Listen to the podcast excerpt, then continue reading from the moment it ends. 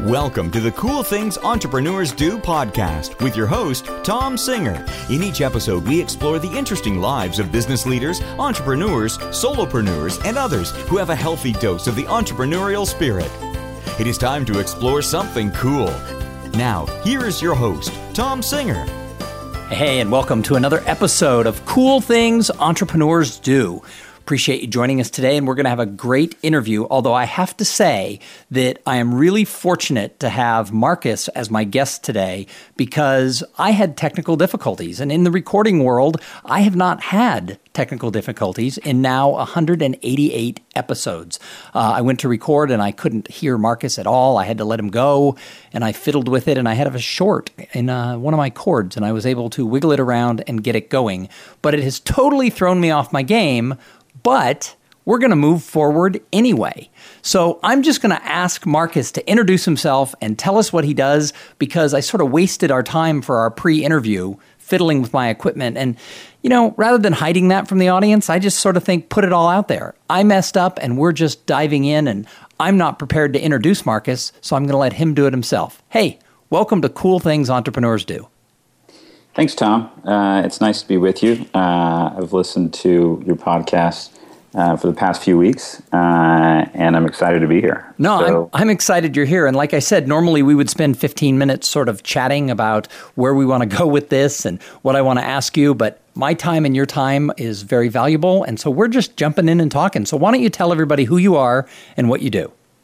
Sure. My name is Marcus Siggi, and I'm the founder of a company called Tinti.co, which is a luggage company, plain and simple. We make bags. And we've decided to tackle, a pretty traditional product, old school product that a lot of people have, but we felt that we wanted to put a new spin on it. And we have some pretty big ideas on our distribution models and points of contact with customers, as well as this pretty interesting and inspiring brand that we want to build. But ultimately, we are combining some old school products with some new school ideas. So one of the reasons I wanted to have you on the show is clearly because of what I do for a living. Being a speaker and a professional master of ceremonies, I'm on the road a lot. And early on, I thought I could get away with sort of cheap knockoff luggage, because who needs to spend money on luggage? And I learned really quick that your best friend when you travel a lot is your small carry-on and your garment bag. And I've learned that the hard way. And so the fact that you make luggage and you want to do it better and different, I thought was pretty exciting. So what are you doing to make luggage more exciting? Well, one of the things that I think is fascinating, I mean, I've been working on this project for about a year now, and what's interesting is that everybody has an opinion on luggage, right? I mean, it's not like a very technical item or an app that only some people use. Everybody's got a suitcase. And so I start talking to people at cocktail parties. I talk to people all day, every day about luggage, and everybody's got a story. And so You ask one person what's important to them in a bag, and it might be completely different from someone else. And so we are under no illusion that we are making the one perfect bag for everybody. In any design process, there are constraints and there are trade-offs. And so what we looked at when we were creating a bag, a physical product, was, you know, we basically, this whole thing started when I needed a new suitcase. And ultimately, I was looking for something that didn't cost a fortune. And I thought to myself, why does everything cost $500, $600 to get a great piece of luggage, and all these cheap options cost much less, but they're obviously made from lower quality components and materials. And what I realized when I started looking at these bags is that they come with all the stuff that I don't even really want. That all I really need is an empty vessel to fill with my clothes, and it's pretty simple at the end of the day. And so you have all these really complicated bags, all these complex features that I didn't use, and then you had really poor quality bags. And we thought to ourselves, let's create a new type of bag, which is essentially very simple feature set but very high quality components. And so in that way, make a really great bag really affordable. Well, you bring up an interesting point that everybody has a story about luggage, and I'm involved with the National Speakers Association, and we have a group of us have a private chat room on Facebook with about, I don't know, a couple hundred speakers, and every now and then someone will bring up the luggage story about what should I buy and where should I get it, and everybody will tell stories of who they like best and why they like them best and because of their warranty, and then inevitably, everybody will say how they learned that you wanted to have a high-quality bag versus just whatever.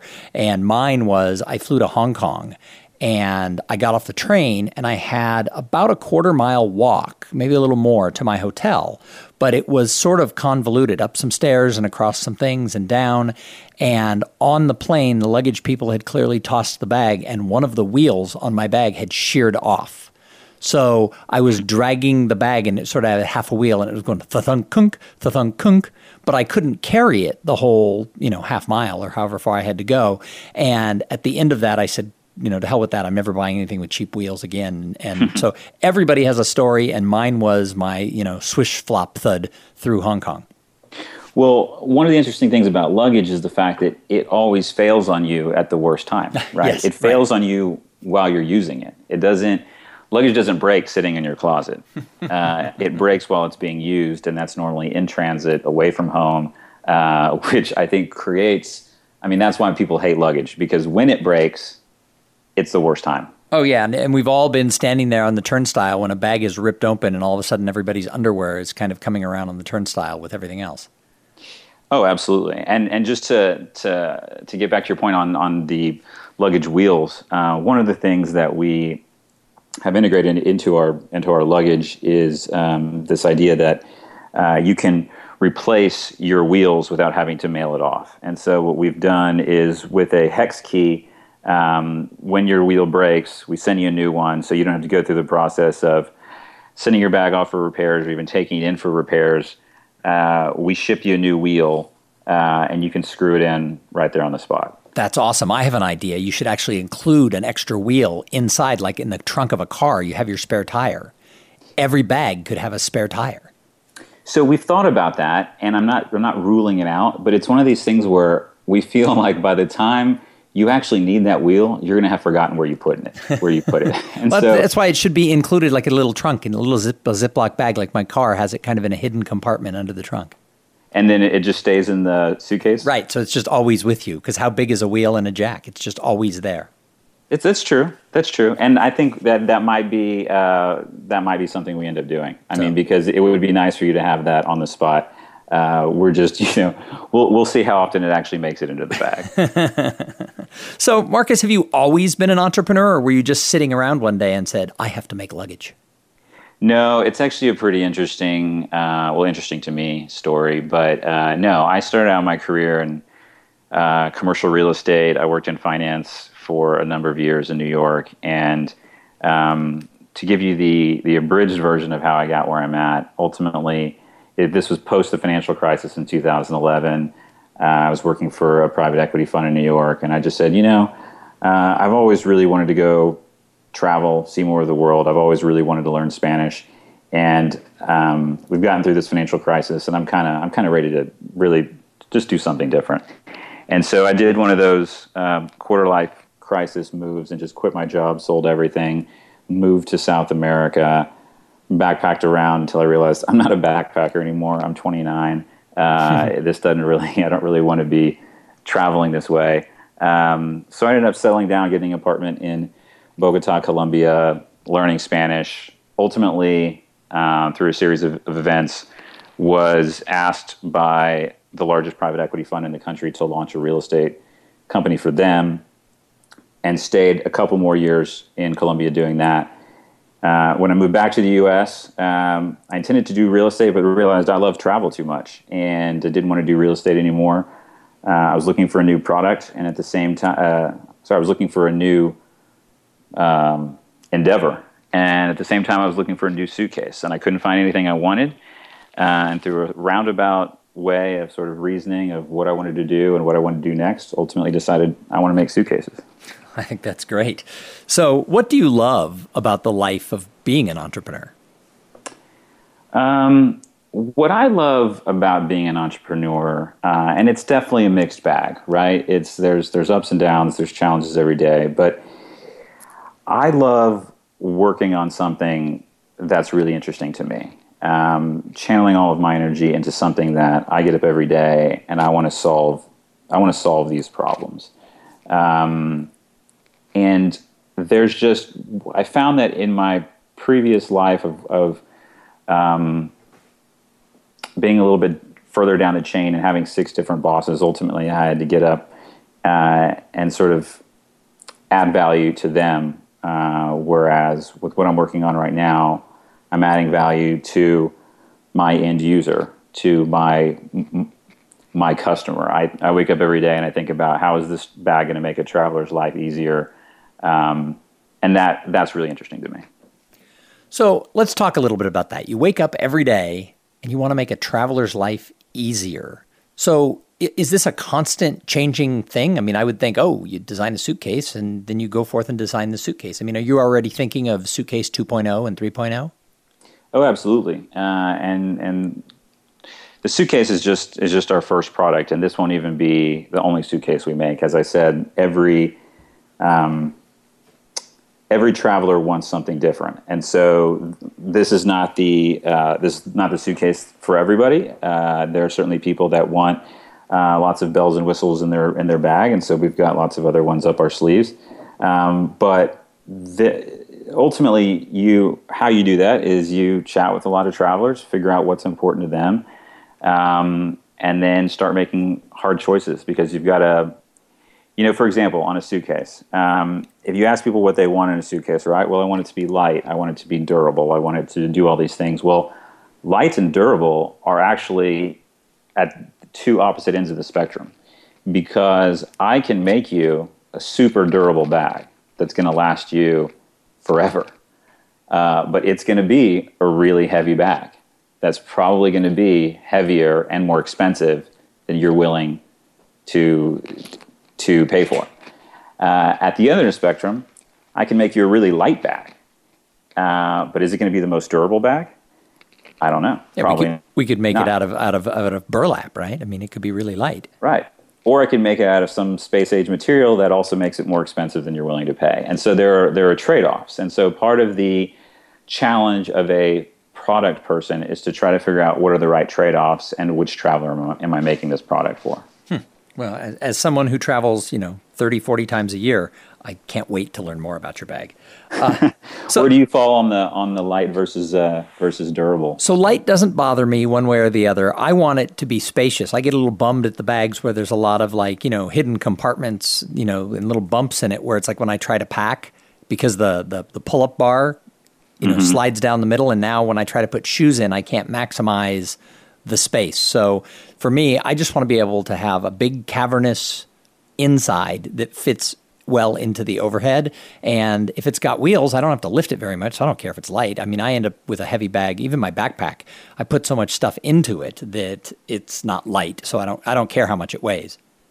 Mm-hmm. So, because again, if I'm checking it, I can only do 50 pounds, but if I'm carrying it on, nobody pays attention to me. So Right. So I asked you what you loved about the life of being an entrepreneur. Is there anything you don't like? Is there any time you think, wow, if I went back to corporate America, I could have, a boss who takes care of all these problems. Now I have to deal with it. Oh, yeah. I mean, that you pretty much nailed it right there, which is I feel like in corporate America, you have a job to do, and your job is to do it very well. And there are a lot of things that you don't have to deal with. And, my first company that I was the head of was in South America. That was the real estate company in Colombia. And, it was the first time that I really had to deal with employee and personnel issues and all of these things. And prior to that, my job was to invest in real estate, find deals, do them well, invest in things that make money, not have to necessarily deal with employees and accounting and things like that. And I realized at some point, I was like, it's not the worst thing in the world to be a senior vice president somewhere and just execute on one singular thing, one goal, and not have to deal with all this fluff and extra and other stuff that is not truly adding value to this organization. But at the end of the day, all that stuff is necessary to run a business. And so you have to deal with it, and somebody's got to deal with it. And it takes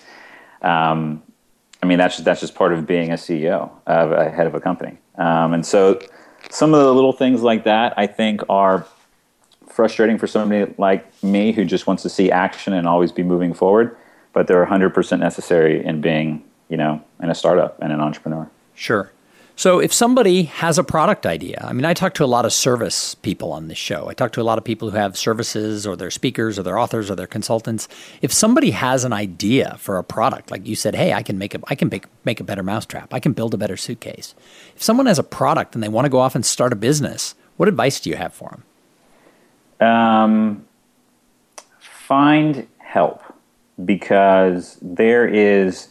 I mean, getting stuff made, especially overseas, is extremely challenging. And I feel like, I guess the first place to start is really understand what your customer wants, and really if you are building a mousetrap that they want.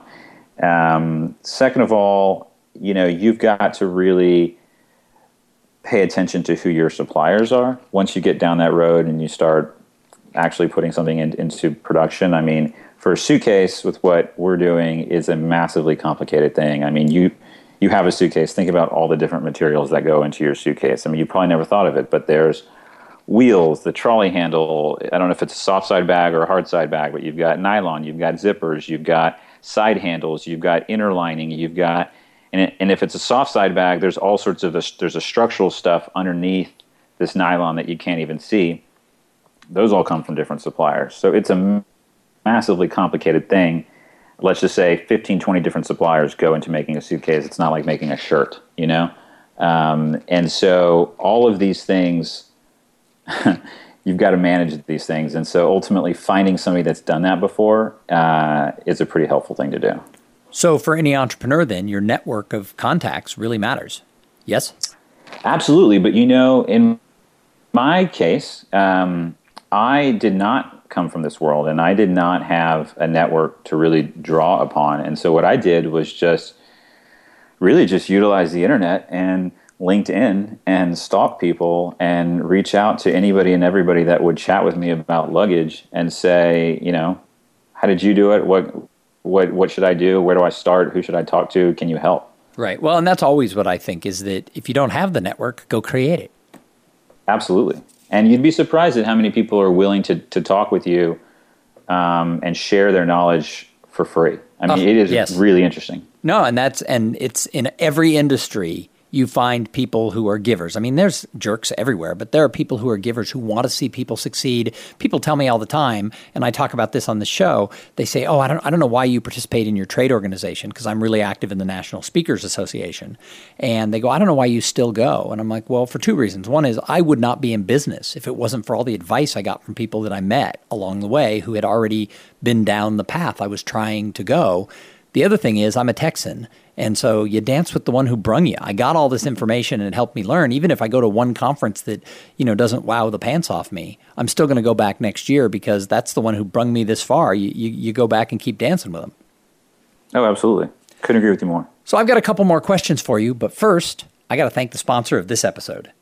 So this episode is brought to you by Podfly Productions. Podfly takes the time and the headache out of creating your own podcast.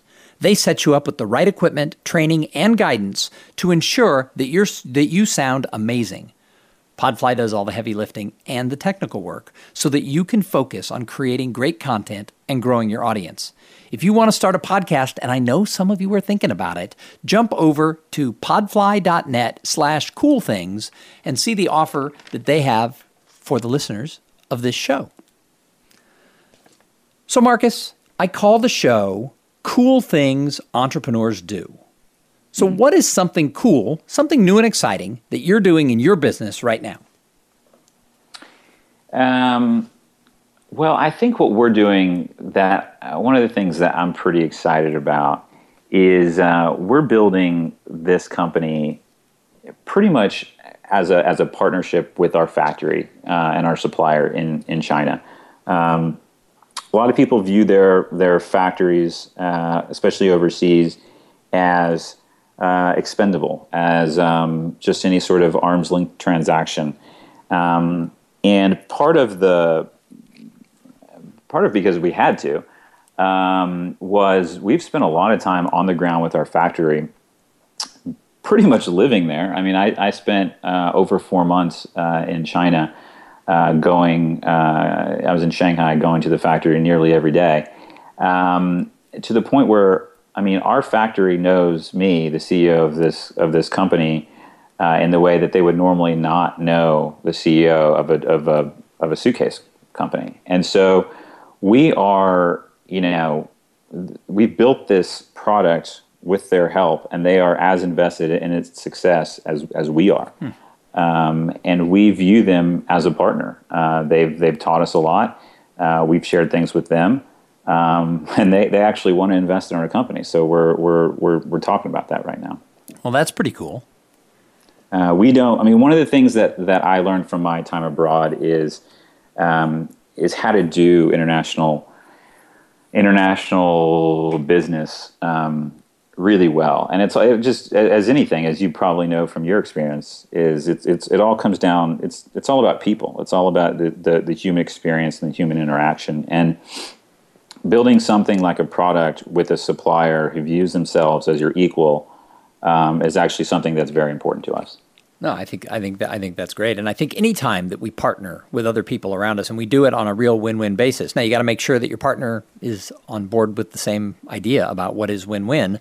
But I think any time we do that, we win. And I think so often people get into situations and they want to cut every corner and beat everybody. We live in a competitive society. And so sometimes I think people think, oh, if I win over my supplier, I win. And I don't know that that's necessarily true. Absolutely. And, you know, it is one of these things that outside of the U.S., this idea of win-win is not as common as we view it here. In other cultures, it is very much I win, you lose. And getting people to switch that mindset does not happen overnight. And it requires being on the ground, being in front of people, talking with people, sharing your hopes and dreams, sharing with them your vision to where you're not hiding it, and being open book about numbers. And all of these things which I have learned in my experience, there is no substitute for except for being on the ground and being open. So let's talk a little bit about your suitcase. Is it available for purchase yet? It is not. We will launch in a month, which is the end of July, and then we'll be off to the races. All right, so tell us a little bit about it. You said you can't put everything into it. What makes your suitcase cool? Well, ultimately what we've built is a bag that is fairly simple on the feature set, meaning it has one main compartment and one pocket. It's really got two pockets on the outside, one with a zipper, one with a slide-in pocket. But ultimately what makes it special is the individual components that we've used. And so I spent months and months overseas sourcing the absolute best wheels on the market and customizing them to be changeable with the hex key. The absolute best nylon in the world from a supplier found only in Taiwan. The trolley factor from one of the top two suppliers in Asia. The zippers are YKK, which are only found on very few luggage brands out there.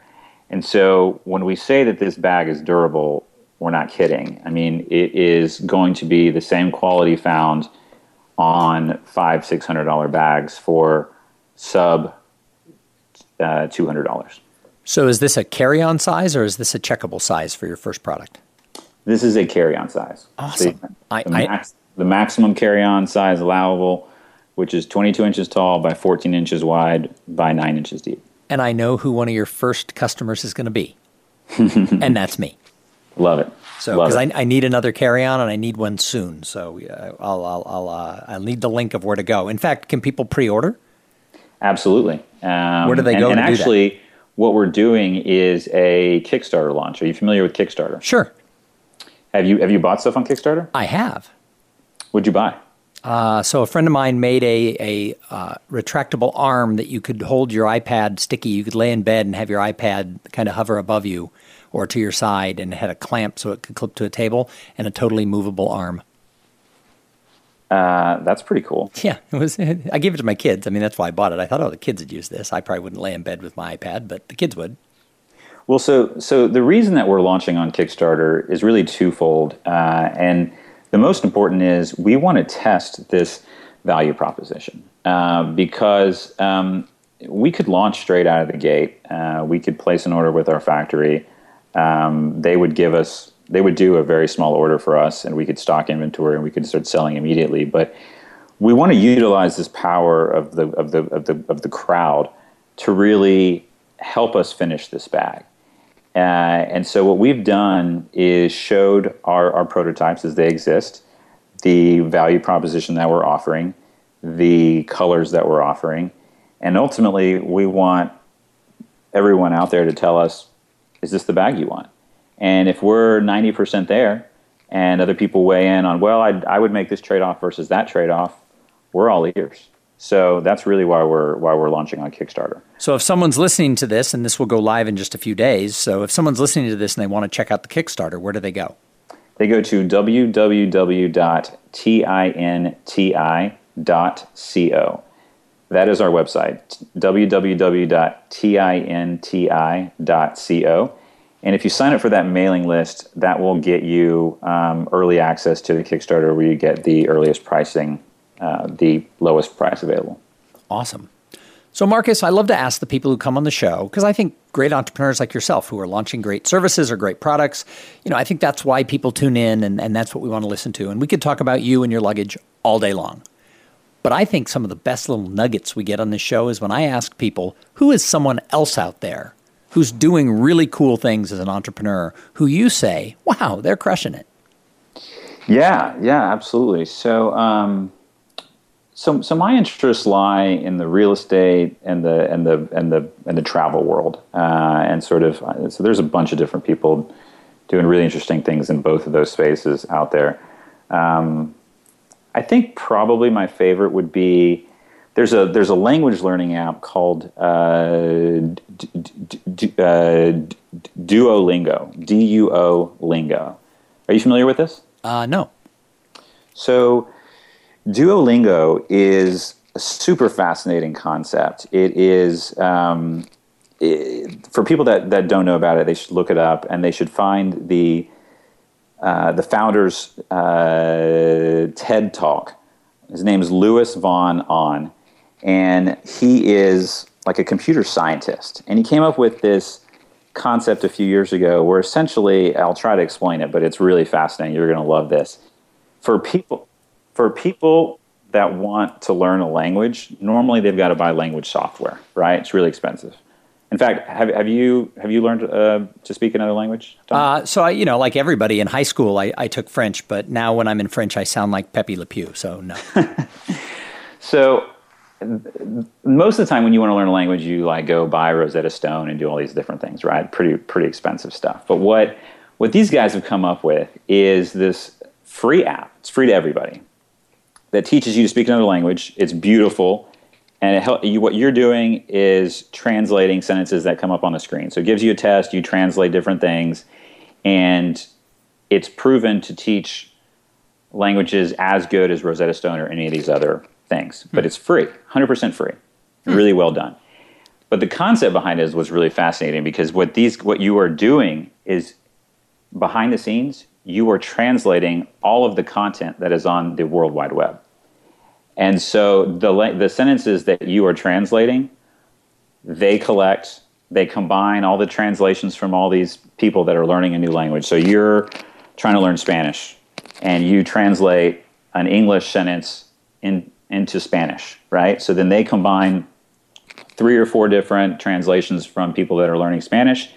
It ultimately is good enough as good as a professional translation, and then they sell that. Well, I believe that they sell it to certain professional clients, but ultimately what they're also doing is translating everything on the internet for free. Well, so he's the guy who came up with CAPTCHA. So I just looked him up online while we were talking, because the name sounded very familiar, and so I Googled him while you were talking. And I always laugh because it's a very small world. Everything always ties back in some way. He's a professor at Carnegie Mellon University. And the people who listen to the show know that they get all my money because my daughter just finished her freshman year at CMU. And so I know all about him because he was the guy who invented CAPTCHA, and I'm reading his bio, and of course it says Duolingo right here. But yeah, he's a pretty smart guy, and he has really done all this stuff for free. I mean, you know, he's put a lot of stuff out there of you know, translating and digitizing things out there. He's really changed the world with the stuff that he's done.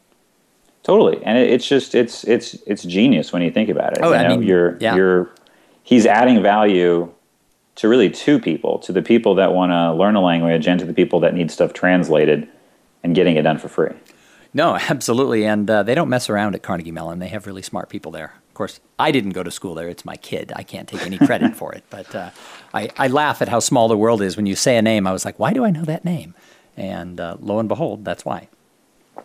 It is a small world. So in addition to being great observers and seeing really fascinating people like Luis von Ahn and being able to share that with the people who listen, because now other people can go Google him, and I've got his TED Talk up here to watch as soon as we're done, and I'm sure that that is fascinating. I think in addition to being great observers, I think entrepreneurs also want to do more than just make money. I think they want to somehow make their mark. So I love to ask the people who come on this show, what do you do to give back? Sure. Well, I think what we envision for our company is we really want to give people the right tools to travel and to travel the right way and to interact with people. And so part of what we're doing is we're building a brand that stands for something. And we have lots and lots of different ideas of where we're going to take this. Obviously, it's early in our company's history.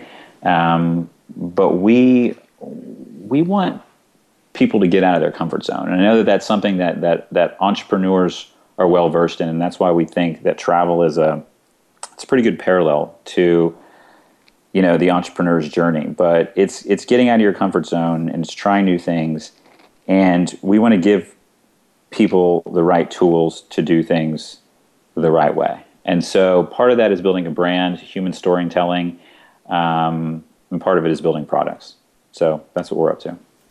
Well, I got to say, we kicked this interview off kind of rocky because my computer system was not giving us what we really deserved and needed to do a pre-interview.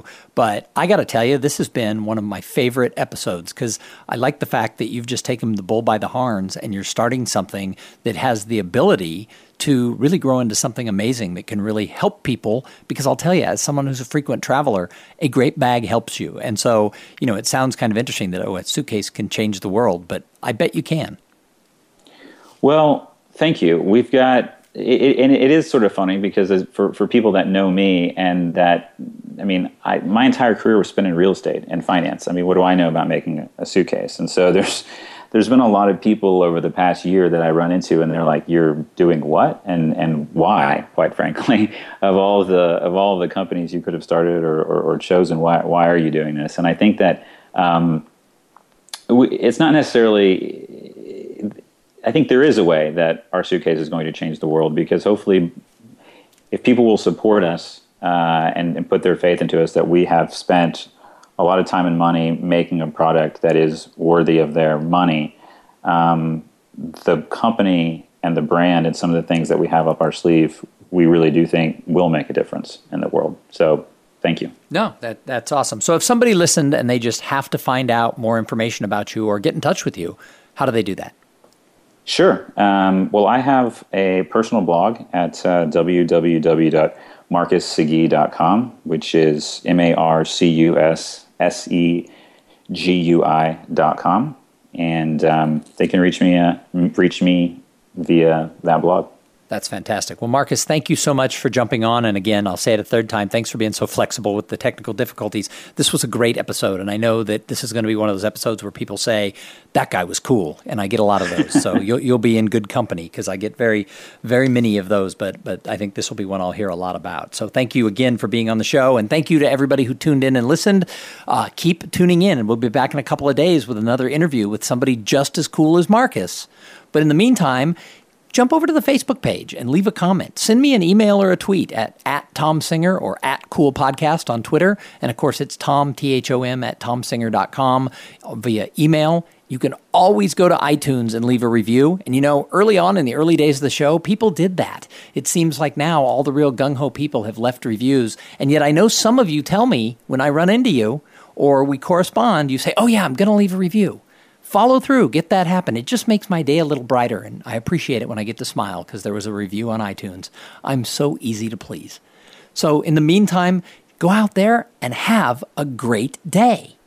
Thank you for being part of the Cool Things Entrepreneurs Do podcast. Without your participation and listening to these conversations, there is no show.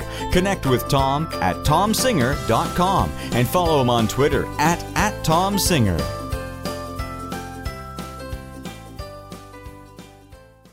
This podcast is a part of the C-Suite Radio Network. For more top business podcasts, visit c-suiteradio.com.